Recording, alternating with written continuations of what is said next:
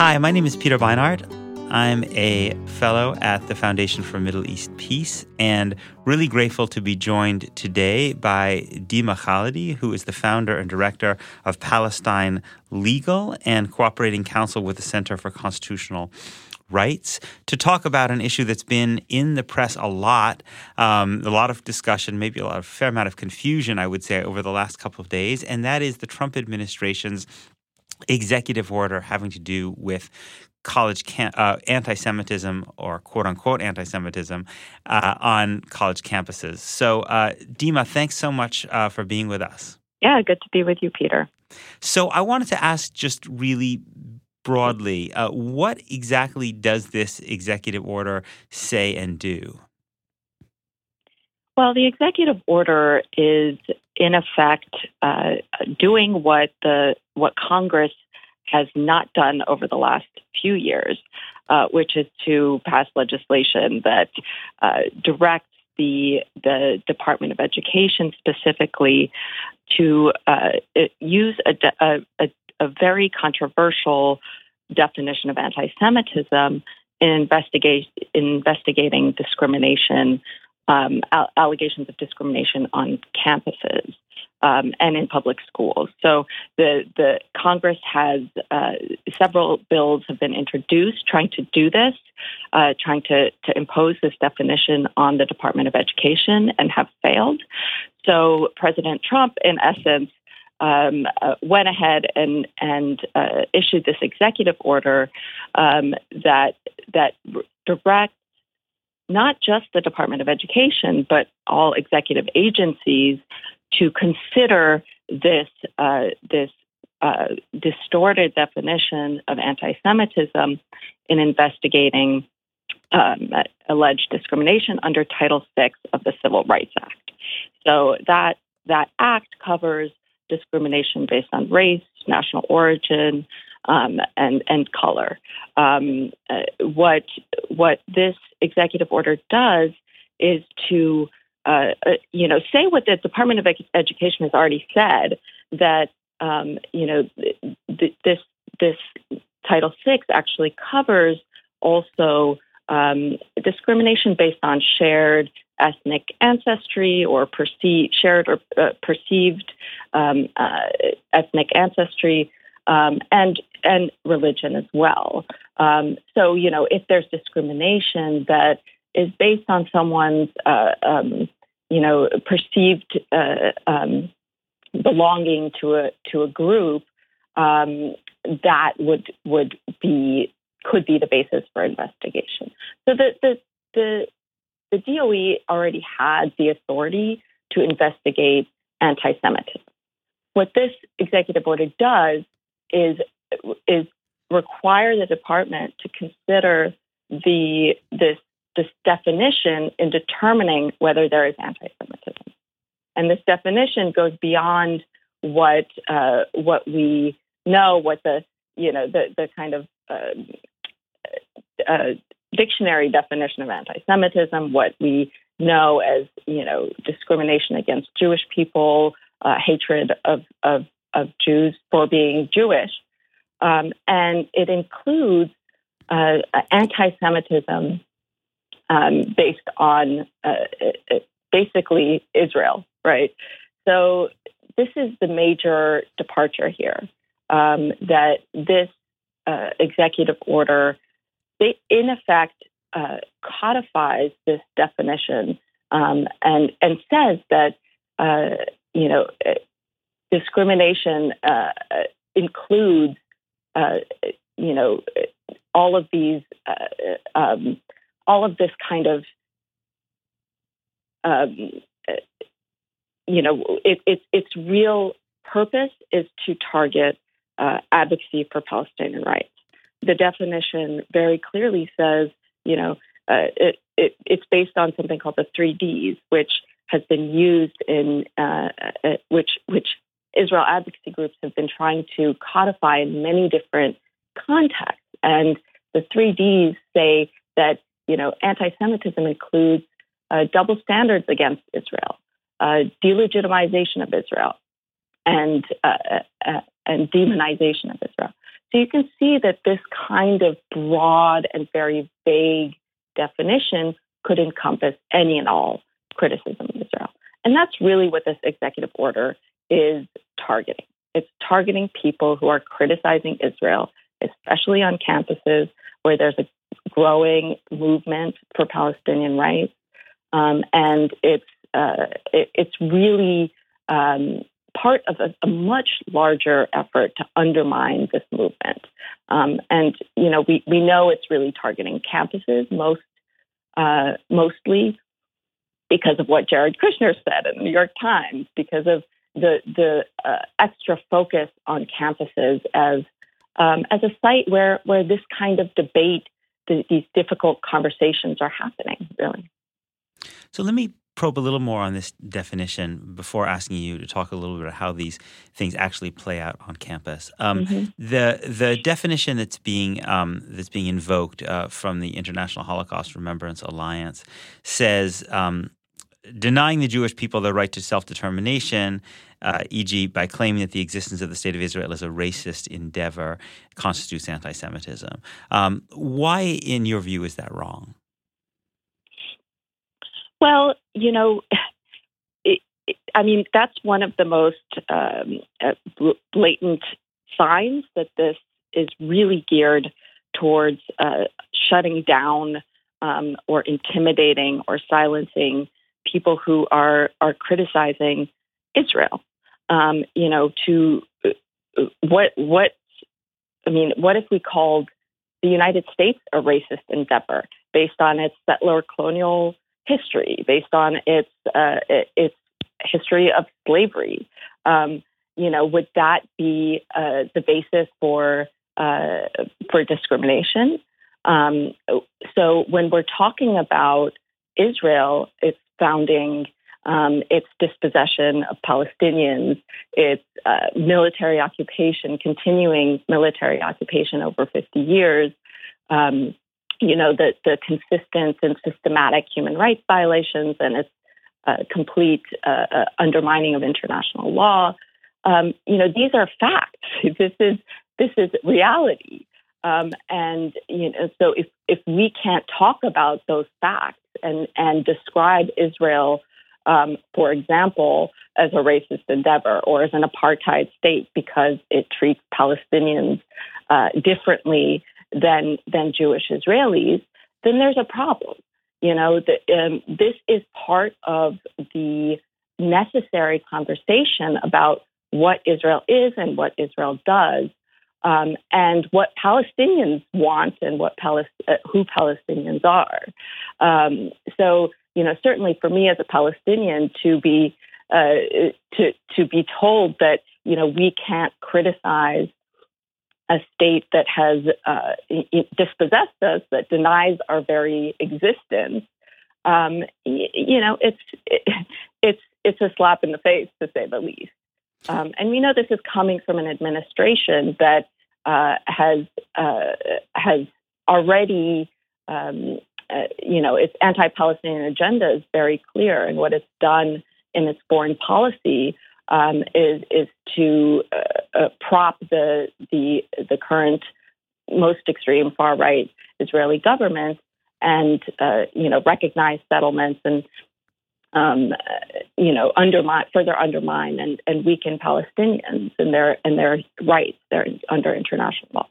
So this um, you know so it's very clear that this uh, kind of uh, um, this kind of definition of anti-Semitism that that encompasses um, criticism of Israel is is meant to sh- to shut down debate about what's happening, about the facts, um, and and that's part of the the challenge here is that that you know many Israel advocacy groups actually deny these facts. They deny that uh, Israel is occupying uh, um, Palestine. Um, they deny that Israel uh, has uh, is not a, really a democracy, but that it uh, privileges uh, one group over another.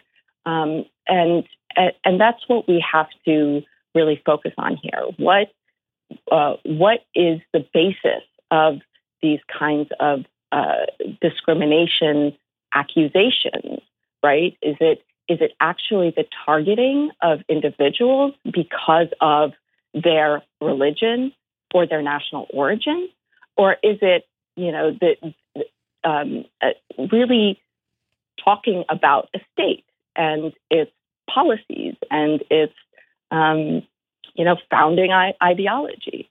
Um, so, so it's this effort to really conflate Judaism as a religion with Zionism as a political ideology. I want to talk about how this impacts um, Palestinian and pro Palestinian students on campus. But before that, I just want to ask one more question, which again is a little, perhaps playing a little bit of devil's advocate, but I just want to give you the opportunity to kind of respond to some of the things that certainly in the Jewish community one hears a lot. Um, and, and one of them is essentially that on campuses, um, in reality, there is um, uh, that that when people are talking about Zionism and Zionists, it often ends up being that a kind of code for talking about Jews, and that, that Jewish students essentially are are targeted because um, of this conflation of the identity of Zionist and Zionism with with Jewish students, and asked to kind of and treated differently than other students because of perceived connection to Israel or, or, or that the term Zionist or Zio becomes itself a kind of term of anti Semitic abuse. And I just wanted to ask you to respond to that. Yeah. Um, you know, I think this is a, uh, a really critical conversation um, because the fact is that there, you know, there is this this growing movement that uh, is is more and more understanding the uh, the nuances of the Israel Palestine issue. Um, and part of that nuance is really understanding Zionism and what Zionism is. And I think, especially on college campuses, this is where you know where students are are sometimes for the first time learning about these things. And, you know, of course, there's this uh, broader political um, political upheaval happening, um, and and uh, part of the the the energy on campuses is around a lot of uh, cross movement organizing and solidarity, and so you know there's this um, there's this growing sense that uh, it, we can't really uh, to, you know, when we talk about injustices, when we talk about the, the racism in this country, when we talk about uh, the, the immigration uh, crisis, when we talk about, uh, you know, the the the, um, the the destruction of, of indigenous lands and um, and the the environmental crises, uh, we also have to be uh, thinking about where Palestine fits into this. And so, I, you know, there's there's there's a lot of conversation about this happening, and the one of the problems is that that there is in uh, you know in the political discourse a lot of uh, um, uh, you know around Israel specifically there's a constant conflation of Judaism and Zionism. And when uh, when someone says that that you know that their that their belief in, in Zionism is tied to their Judaism, it's very hard to to parse that. Um, uh, but but the movement for Palestinian rights, the movement that we're talking about, the activism that we see on campuses, is, is generally very clear in distinguishing between Judaism and Zionism. When we talk about Israel as a Zionist state, and when we talk about uh, um, you know Zionists as as people who believe in this ideology, um, there has to be that uh, that distinction um, where it's not it's not about targeting an individual for their uh, religion. It's about you know uh, it's about talking about that person's ideology, right? Or do you support Israel as a uh, as a state that pr- privileges one people over another. Um, that's what Zionism does, um, and and Zionism uh, necessarily means the dispossession of another people in order to create a Jewish state, right? So, so that is the crux of the matter. Um, that uh, uh, that that's what is intended and and meant when uh, when people talk about Zionism and Zionists and Zionist ideology. Um, and that's really not the same as Judaism or Jewish people. Um, and, and really, what is what is often lost in this conversation um, is that you know there are, of course, many many Jewish people who are involved in the movement for Palestinian rights, who are working for Palestinian freedom, who uh, reject Zionism uh, um, and uh, or are critical of it. Um, and there are many shades of this, as you know, Peter. Um, so, uh, uh, and of course, the other thing that's lost is the entire uh, Palestinian perspective here, um, where you know people who are uh, of Palestinian origin are really, you know, um, ignored in this whole uh, conversation, and and I think that it's important to to really focus on that. You know, who who uh, is is harmed here when we're talking when we when we want to raise these human rights issues. Uh, when Palestinians are are trying to uh, bring forth their uh, aspirations um, for freedom, for equality, um, they are constantly accused of being anti-Semitic, um, and and and that's really harmful not just to to Palestinians and their allies who are trying to raise these issues, um, but to the entire conversation and to our First Amendment rights, frankly. Um, you know, if we can't talk honestly and openly about these issues, uh, if the government, as is happening now, um, is interfering in our ability to talk about these things by, uh, you know, trying to uh, tell us what is okay to say and what isn't okay to say, um, it, we have a problem far beyond Israel Palestine.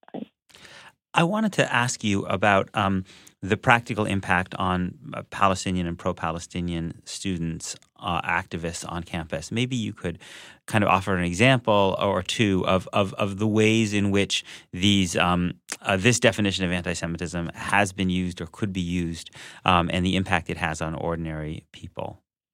Yeah, yeah. Well, certainly over the last seven, seven years um, since uh, since Palestine Legal started, we we've we've been tracking the kinds of attacks uh, on uh, Palestine activism. And the majority of this is happening on campuses. And the majority of the incidents that we see um, uh, are really based on these false accusations of anti Semitism based on people's advocacy for Palestinian rights. So this this the attempt to use this this distorted definition is not new. And so we can say how the the um, use of this definition in, in investigating campus activism is going to affect students even more than it already has. Um, one one example is uh, you know a situation at, at UC Berkeley recently, where a, a group of Jewish and Palestinian students wanted to uh, uh, do a vigil um, commemorating the victims of the Pittsburgh massacre and victims of uh, an Israeli uh, attack on Gaza, um, uh, several children, civilians.